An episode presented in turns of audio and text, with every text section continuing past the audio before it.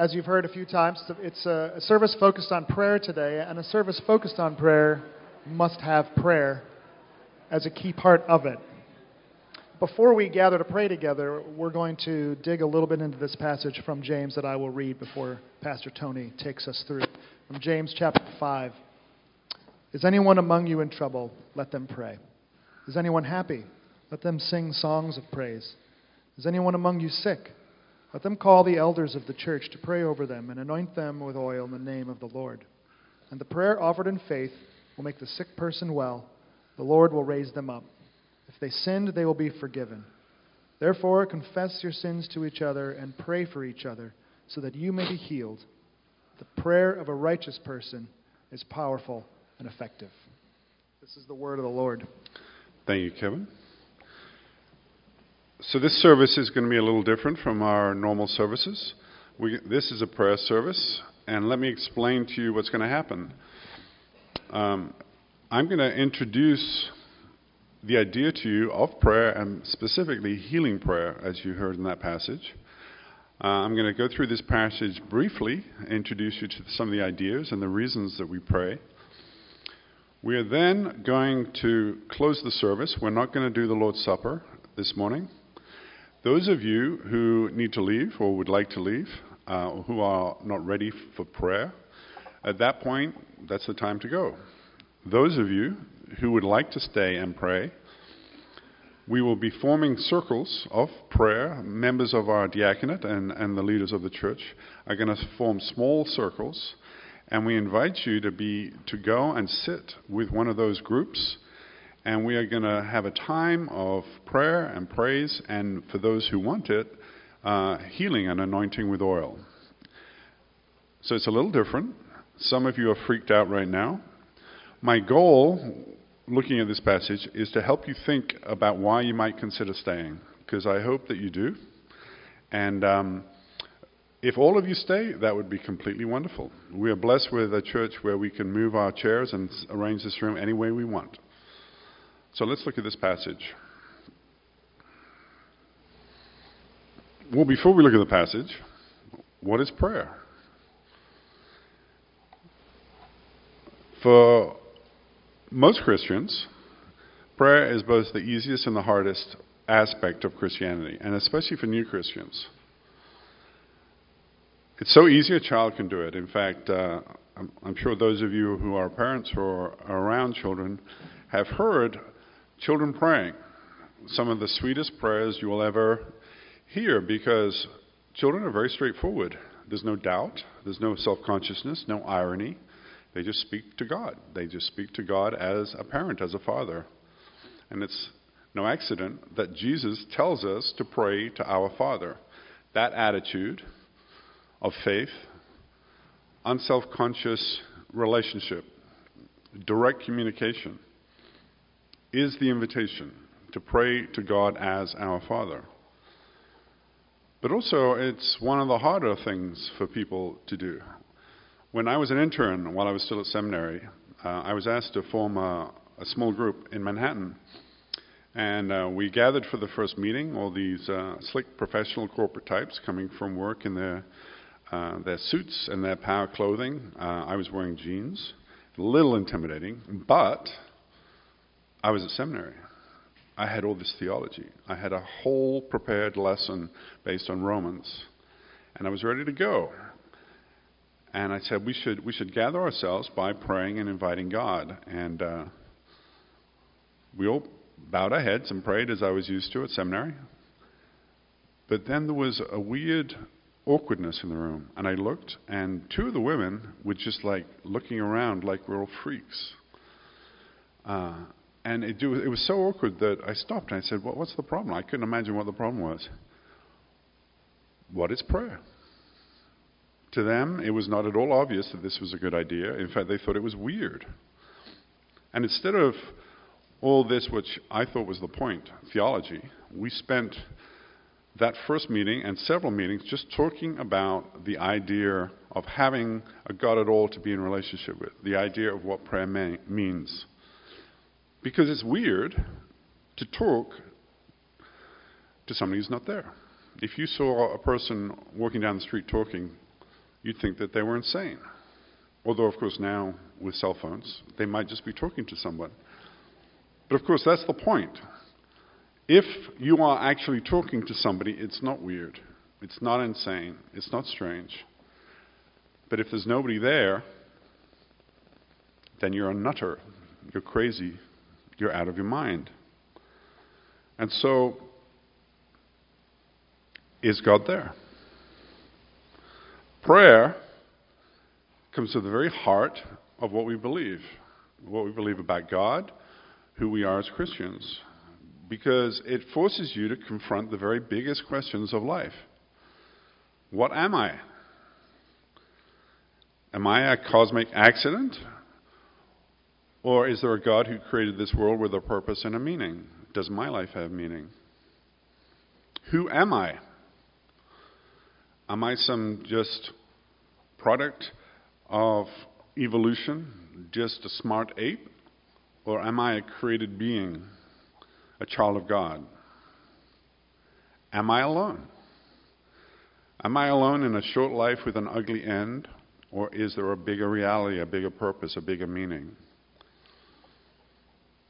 The fact that you are here this morning at a Christian worship service focused on God, celebrating and worshiping God, well, that suggests that you believe that God is there, or you suspect that God might be there, or you hope that God is there.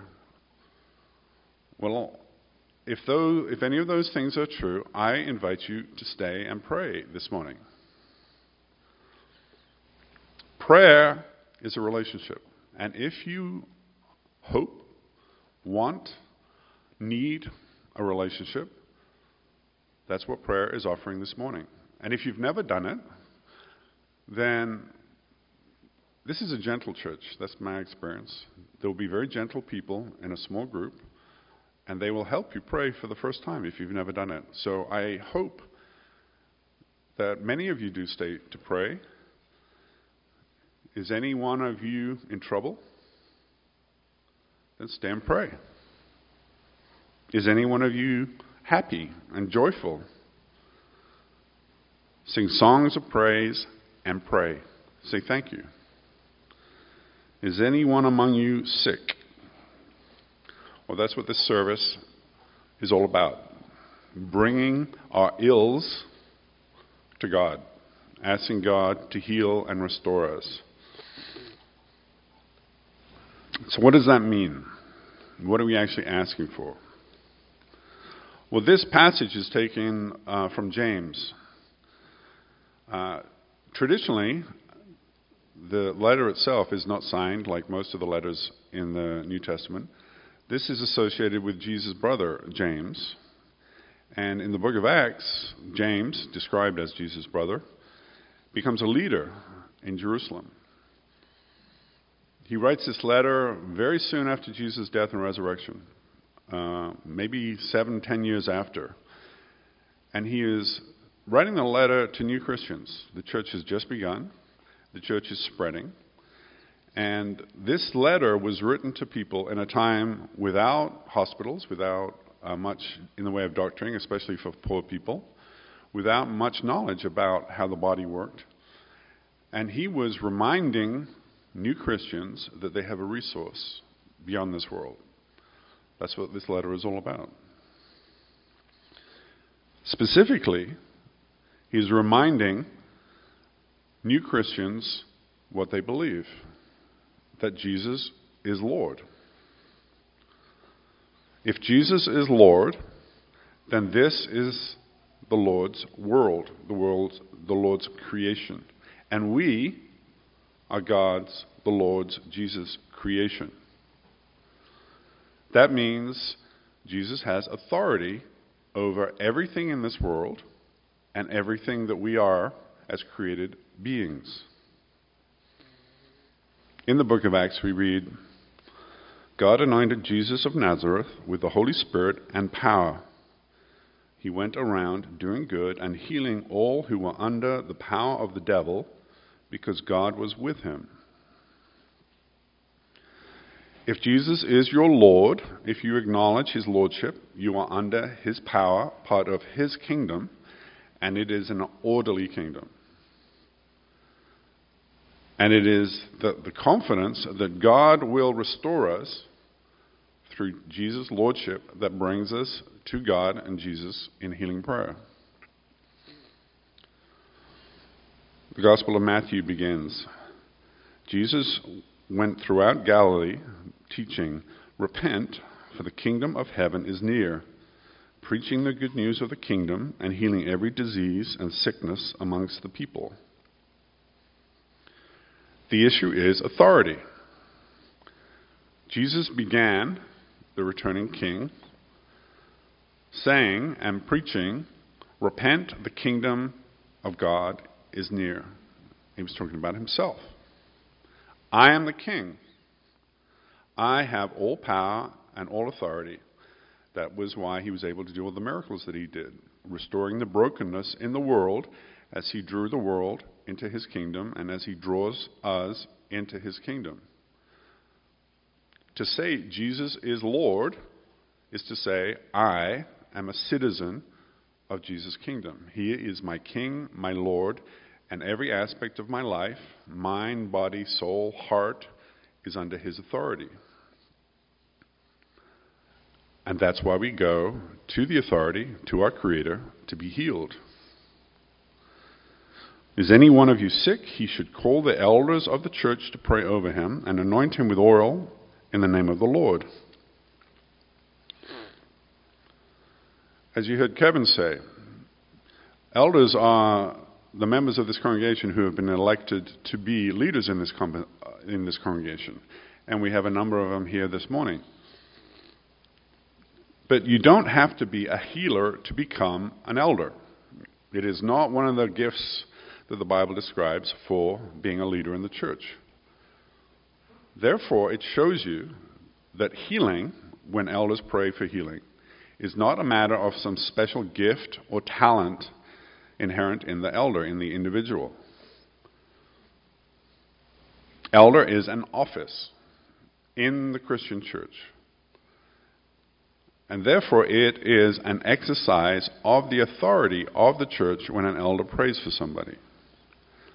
It is an issue of authority and power, not of the individual, but of the church, the Christian church, with Christ as its head. It is another acknowledgement that Jesus is Lord. Why do we anoint with oil? Is oil some kind of magic substance? No, it's just oil. But saying it's just oil is like saying when we baptize a child, it's just water. The oil is a symbol, a visual parable just as uh, Gary mentioned, that you need to unpack to understand the sweetness behind it. Oil was a way of anointing people in service. Kings were anointed. In fact, when Jesus, uh, as a child, went to the, um, he went to the um, a synagogue and he was teaching, and this is what happened. The scroll, of, the scroll of the prophet Isaiah was handed to him. Unrolling it, he found a place where it is written The Spirit of the Lord is on me, because he has anointed me to preach good news to the poor. He has sent me to proclaim the freedom for the prisoner and recovery of sight for the blind, to release the oppressed, and to proclaim the year of the Lord's favor. Then he, Jesus, rolled up the scroll and said, today, this scripture is fulfilled in your hearing. Just as when we baptize a child with water, we are witnessing physically a spiritual reality that this child has received the Holy Spirit and the Holy Spirit washes that child clean. So, with oil and the anointing with oil, it is an acknowledgement of authority acknowledgement that this person is under the authority, under the authority of the Spirit, under the authority of God. That is the source of its power. But it means something else as well. It was the habit in the East to anoint guests when they arrived at your home, a way of welcome. If you live in a sun blasted country, a dusty, uh, grimy country, then oil was a way of refreshing. It was, uh, it was like offering as we would food or drink. It was a way of bringing the person out of the sun blasted world and in to a safe, comfortable place. It was a sign of coming home. Well, that's also what is happening when we anoint people with oil. What we are saying is, and what you were saying when you asked to be anointed is, I belong to God. The church, the house of the Lord, is my home. And what is the church saying to you? What is Jesus saying to you? Just as at baptism, anointing with oil says, This one belongs to God. This one lives in the power and the hand of God. And there is nothing in the world that is ever going to take this one away. No sickness, no illness, no hurt, nothing the world can do. This one is mine. And I'm going to take care of this one. That is how we can be so bold. That is why asking for prayer and anointing is so powerful. Let me end with Psalm 23. And I want you to listen to the end, how it describes coming home. The Lord is my shepherd. I shall not be in want. He makes me lie down in green pastures. He leads me beside quiet waters. He restores my soul. He guides me in paths of righteousness for his name's sake. Even though I walk through the valley of the shadow of death, I will fear no evil. For you are with me. Your rod and your staff, they comfort me. You prepare a table before me in the presence of my enemies. You anoint my head with oil. My cup overflows. Surely goodness and love will follow me all the days of my life and I will dwell in the house of the Lord forever. When you come home, when we come home, we will see God face to face, and He will anoint us and welcome us into His home. When we come to God in need, in prayer, to receive anointing, we are claiming that promise, that identity, that hope, that destination. And we're going to do that right now. I encourage you, if you've never done this before, to consider staying and being part of this prayer service. So, for some of you, this is not what you signed up for this morning. So, what are we going to do? What I'm going to do right now, I'm going to close the service with uh, a benediction. This will be the end of our regular worship service. Those of you who don't feel ready to stay, that's your signal to go. No condemnation. I'm not looking. Nobody will be looking. Those of you who would like to be part of the prayer, we're going to form some prayer circles. And in fact, I invite all the deacons right now to stand up and start to form prayer circles along that wall.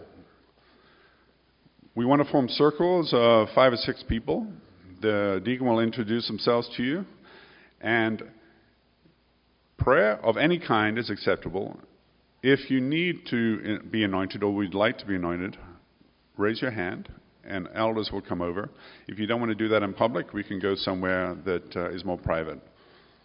So let's end our service with a benediction. Let's stand together right now. And remember what we're doing. This is the end of the formal service. Then, those of you who want to leave, feel free to leave. Those of you who want prayer, make your way over to this side of the room and find a circle, and we'll pray for as long as it takes. May the love of God the Father, the grace of our Lord Jesus Christ and the fellowship of the Holy Spirit be with each of you now and evermore. Amen. Let's go forth to serve the world as those who love our Lord and Savior, Jesus Christ. Thanks be to God.